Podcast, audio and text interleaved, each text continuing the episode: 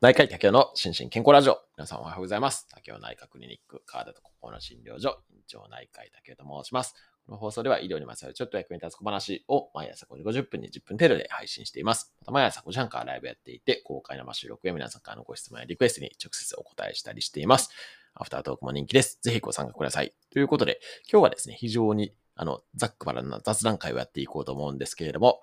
えっ、と、昨日ですね、メンバーシップの方は、あの、ご存知だと思いますけれども、私、日本心理学会に、えー1日だけですけれども参加してまいりました。神戸で開催されていて、先週の、えっ、と、金曜日からかな？そうですね、金土日という3日間で、えー神戸の国際展示場と、あとは会議場ですね、で開催されていた会ですね、に参加してまいりました。で、それの感想みたいなのをお話ししたいなというふうに思います。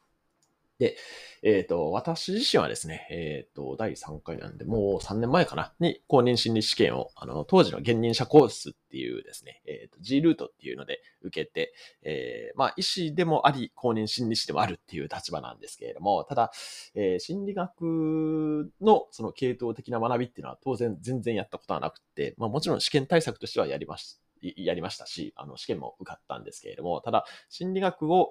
おその大学とか大学院で学んでみではないですし、あとは学会ですね、に関してもね、今まで一回も行ったことはなかったんですね。なので、まあ、今回ちょっと近くでやってるっていうこともありましたし、たまたま、あの、昨日一日終日空いてたんで、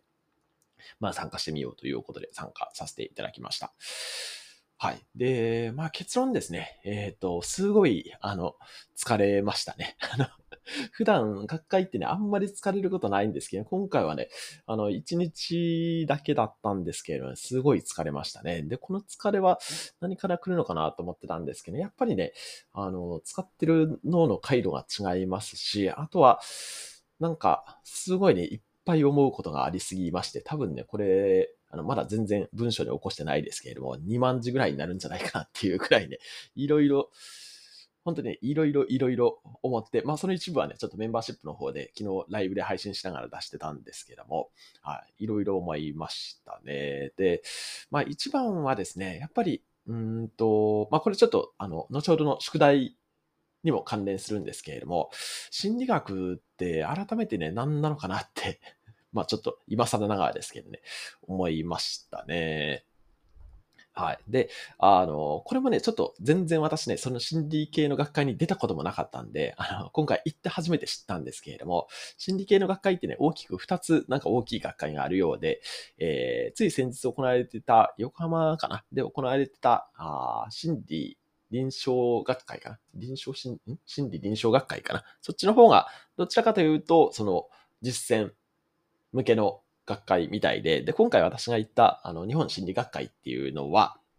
より、こう、学術的な内容の発表が多い学会だそうなんですね。それぐらい知っときよっていう感じですけれども、まあ、それを知らずに行ってしまったんで、なんかね、えらい基礎系の心理学の内容が多いなと思って、はい。それの、あの、違いがあるらしいんですけども、その中でも、うんと、やっぱりね、心理学ってすごいね、ポスター発表を中心に見てたんですけれども、まあ、かなり多岐にわたって、まあ、いろんな研究をね、えーされて、まあ、それを発表されておられる方がいらっしゃったんで、なんか、うん、心理学って何なんかなっていうのを思ったのが一つと、あとは、まあこれ医学、まあ私ね、あの、やっぱりそうは言っても医学が専門なんで、まあ医学と比べるとですね、医学は、えっ、と、まあ基本的には、まあ基礎医学と臨床医学みたいな感じで大きく分かれるんですけれども、まあ最終的にはやっぱり、あの、その人々の健康とかですね、そういうのに貢献するっていうところが、まあ最終目標になるかなと思うんですけれども、じゃあ心理学のゴールって何なのかなとか思ったりもしてですね、はい、その辺、ちょっと、なんか心理学者の方とお話したいなというふうに思った次第です。はい。で、私自身はですね、まあ昨日も、おちょっと、X の方にも投稿したかなかなと思うんですけれども、超、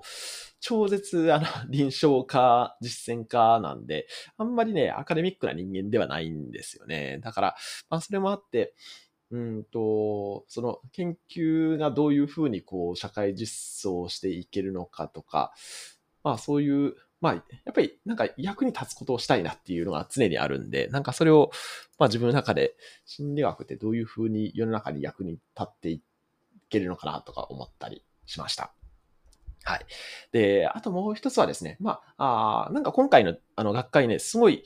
えっ、ー、と、対面が久々だったんですかね。それで、なんか、X を見ていると、まあ、結構なんかいろんな交流があってよかったみたいな、そういうご意見がね、かなり多く見受けられたんですけれども、まあ、私自身はちょっと初めての学会だったんで、その、なんか、まあ、旧友に出会うみたいなことはなくて、むしろ、あの、YouTuber の方々とのご挨拶みたいな、そんな感じになったんですけれども、うんと、なんか、まあ、これね、他の業界でもすごい言えるかなと思うんですけれども、内輪の盛り上がりになってないかなっていうのはね、すごい感じて、まあ、それこそね、昨日ちょっと、あの、X で投稿したんですけれども、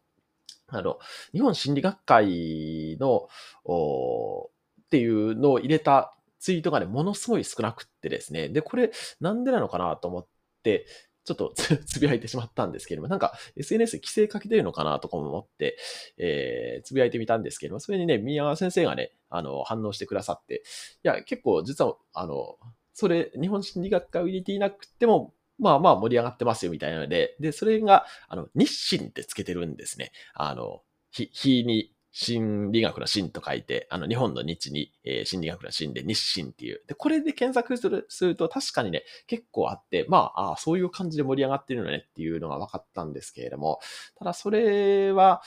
なんか内輪の盛り上がりになってしまうよなと思って、まあ、これ本当にね、えっ、ー、と、気をつけないといけないなと思ってるんですけども、緩和とか、あと、心身学でも、なんか私がその外部から入っていった時に感じた違和感がね、今回多分同じように思ったんだなと、改めてちょっと昔の記憶を振り返って思ったんですけれども、なんか内部では、まあ通じる業界用語、まあこの日清っていうのは本当に典型だと思うんですけれども、日清ってね、本当にカップラーメンの日清しか僕知らなかったんで、あの、感じ違いますけどね。はい。なので、なんかそこら辺はね、もう少しオープンにしてったりとかですね。まあ、それこそ、あの、今、医学系の団体は、あの、PPI って言ってですね、まあ、患者、あの、市民参画っていうのはすごい盛んになってきてるんですけれども、まあ、今回の学会でも、あの、市民、一般参加セッションみたいなのもあったので、まあ、そこはね、多分そういう感じに流れてきてるんだろうと思うんですけれども、その、情報発信とかに関しても、なんか、外に向けての情報発信とかですね、あとは、その心理学がどういうふうに、こう、今、役に立とうとしてるのかとかですね。まあ、心理学の最新研究とかでもいいと思うんですけれども、なんか、学会の内輪でこもってるのはすごいなんかもったいないなというふうに感じたりしましたね。はい。っていう感じですね。で、まあ他にもね、なんかすごいね、いっぱい、いっぱい、いっぱい言いたいことはあったんですけれども、まあまたちょっとなんか別な機会に、あの YouTube とかでもお話したいなというふうに思ったりしました。はい。ということで、えっ、ー、と、最後2分ぐらい、ちょっと宿題をお願いしたいのがありまして、えっ、ー、と、二つございます。一つはですね、えっ、ー、と、まあ、ちょっと先ほどの話にも関連するんですけれども、心理学と聞いて、パッと思い浮かぶ印象ですね。これをね、ぜひ、えっ、ー、と、X の、まあ、リプライか、もしくはこの放送のコメントでもいいんですけれども、とか、まあ、今、あの、今日、お越しいただいている方はチャットでもいいですけど、これ、ちょっとこの後読み上げますけれども、アフタートークで。はい。それを、いただきたいなというのが一つと、あともう一つは、えっと、これ宮川先生が、あのされておられた、えー、心の健康の日にちなんで、えー、漢字一文字で表してくださいシリーズですね。これもちょっと合わせて募集させていただこうかなというふうに思いますので、えー、その宿題二つですね。まあ一つは、えー、心理学と聞いてパッと思いつか思い浮かぶ印象ですね。が一つと、もう一つが、え、心の健康の日で思い浮かぶ漢字一文字ですね。これをぜひ、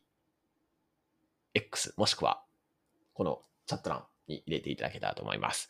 あ、コメントでも全然構いません。はい。ということで、今日も幸せな一日でありますように、お相手は内科医の竹でした。興味津々。この後アフタートークで拾います。